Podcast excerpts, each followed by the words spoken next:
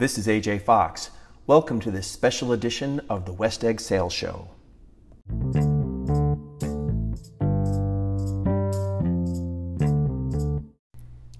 Good morning, good afternoon, and welcome back to this special edition of the West Egg Sales Show. This week, we're going to depart from our regular format and take advantage of an opportunity to learn a lesson from our American politicians. Over the past two weeks, the two major parties have held their conventions. The Democrats last week and this week, finishing up last night, the Republicans. And there's a lesson to be learned in American politics that applies to salesmen. So I wanted to take this opportunity while it's fresh to share it with you because it's something that I believe is going to make a, a big impact and it's something that we may not always recognize most of the politicians that we've seen on both sides of the aisle, and let me say that it doesn't matter to me which side of the aisle you find your political leanings, because we're salesmen, and it's about our profession, not about our politics. And what happened on both sides, both last week and this week, came down to one simple thread that both shared in common, and that was name calling whether it was racist or radical, whether it was liar or incompetent, what it all boiled down to more than anything that both parties shared in common was the name calling, the name calling of the people on the other side. And I'm a reformed name caller myself. I can tell you that as a child, I grew up with a big brother, and I mean a big, big brother. My older brother was about six feet tall when he was 13 years old. And at that time, I was nine. I don't even think I was five feet tall. So when you've got a big brother who's that much bigger, you tend to be on the losing end of fights, arguments, disagreements, and just about anything that goes on inside the house and outside the house. So, what I resorted to, not being able to stand up and put my dukes up with my brother or wrestle with my brother, I resorted to name calling. And I thought I was hilarious because, well, it just seemed so funny to me. Because there was little else I could do, I called my brother names. Now, I was nine years old. Most of the names were silly, but it's all I could do. What I didn't realize is that I was doing that because I was weak and he was strong. I was afraid. I didn't really know how to deal with the situation, so I resorted to name calling. That was not a good thing. In fact, my name calling got to be such a bad habit that our mother instituted a penalty against me that every time I called my brother a name, I had to drop a quarter in a piggy bank that she set in the kitchen on the kitchen counter. It didn't matter what time of the day or night. My mom always seemed to hear me when I called my brother a name and she would tell me, Andrew John, put a quarter in the bank. And that habit also became, for a nine year old, a pretty expensive one. But I say that to say it still goes on today. In our, in our political discourse, we're finding that those who are supposed to be the best and brightest, our country's leaders, they too resort to name calling. Now, it may work at some level, and I will say that politicians at some level need to be salesmen. But salesmen don't, don't need to be politicians, and we certainly don't need to behave like them. Even on these grand national stages, the name calling went on.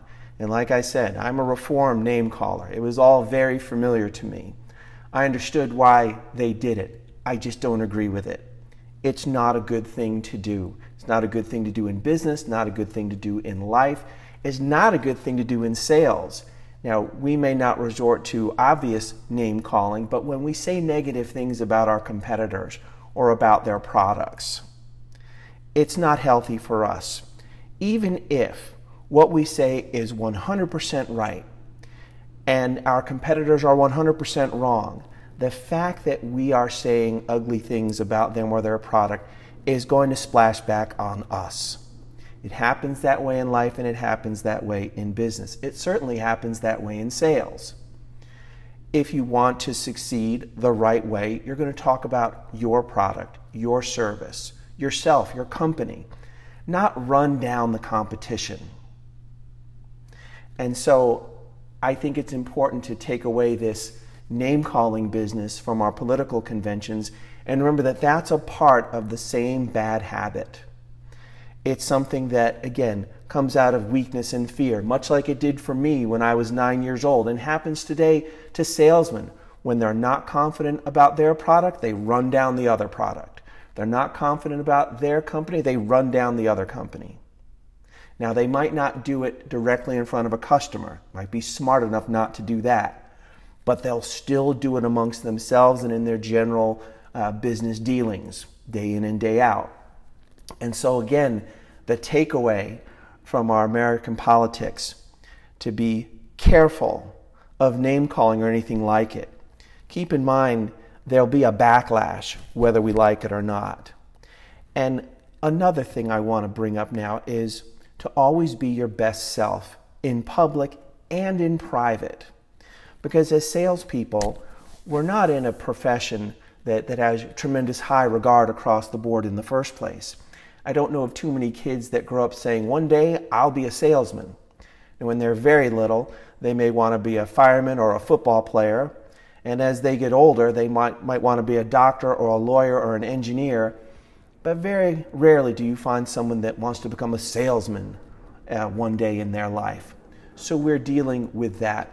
In fact, the proof of that comes in, in many industries where the term salesman was discarded years ago because so many found the term salesman distasteful, new names started coming up, like account executive, business development, account representative, all kinds of names to get away from the word sales and the title salesman. Well, I believe that our profession is as strong as the people in it and is as honorable as the people in it. Now, you can take your title as you wish. I mean, a lot of times you do want to be different than your competition. And I'm not saying that we should all just call ourselves salesmen because there's certain levels within our profession. And business development sometimes a little bit different than sales. So I don't want to have that argument necessarily, but I want to point out that our behavior in public and private is extremely important and it's what's going to differentiate us from our competitors just in its very nature. So when you're always your best self in public and in private, you're never going to worry about something that you say or do coming back to haunt you because out in the world, we never know when we're going to be introduced to someone who may be an intro sponsor or a business sponsor or maybe even a customer right there at the next table at dinner. So because we are always having opportunities around us, that's a blessing. But we have to remember that the way we behave out in the world and in private also is going to reflect upon our success. So, what we want to do is take a lesson from these politicians and as many do's and don'ts as we find here, there, and everywhere. I think from politics these last two weeks, the biggest takeaway for us in the sales profession was a don't. And I'm sorry to say that that's, that's what it's come to. These are certainly uh, strange times we're living in. But the one thing that I think I've said before on the podcast is people will, they'll forget what you said, they'll forget what you did, but they'll remember how you made them feel. And this is part of that. I'm going to take a quick break and then come back with our second segment in just a moment.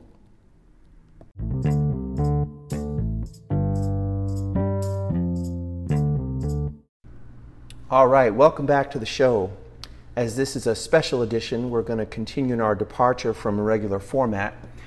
And this week, I want to share with you three movies that you might want to check out over the weekend. They are, of course, about salesmen, and I've seen each one of them several times. I found them to be inspiring and cautionary, and overall very entertaining because there just aren't that many movies about salespeople, that's for sure. So these aren't going to be reviews. I'm certainly not a movie critic, but I think especially in, in these trying times, we, we need to need to take a break from all the turmoil and tumult going on around us and disappear for a couple hours into a good movie. The first movie I want to recommend is one that many of you have probably already seen, and I'm, I'm sure that uh, if you haven't, you've certainly heard of it. And that's Wall Street. Wall Street, starring Charlie Sheen and Michael Douglas. Michael Douglas as the Gordon Gekko character, and Charlie Sheen as Bud Fox. Wall Street was, I believe, 1987, if I'm correct, and it was one where you got a real inside view at the life of a salesman. Even though it was done in a montage, what we saw Bud Fox, the salesman, going through was the cold calling. He had just mounds and mounds of computer paper with phone numbers to cold call, and his day was a lot of cold calling. Now, like I said, it was done in a montage, but as salespeople, we'll recognize that part of our life. And then, of course, when he finally lands a call with Gordon Gekko after calling him 53 days in a row and wanting to be a player, that does remind me of a lesson that my grandfather taught me. Many, many years ago, he said, Andrew John, it only takes one. Now, in Bud Fox's case, that one was Gordon Gekko, and that led to a whole lot of other adventures that I'll leave for you to see in the movie. But certainly, Wall Street is one of my three movies that I recommend to salespeople, and it is uh, very entertaining. I think it's uh, just as much cautionary as inspirational, and I believe you'll really enjoy it. So check it out this weekend.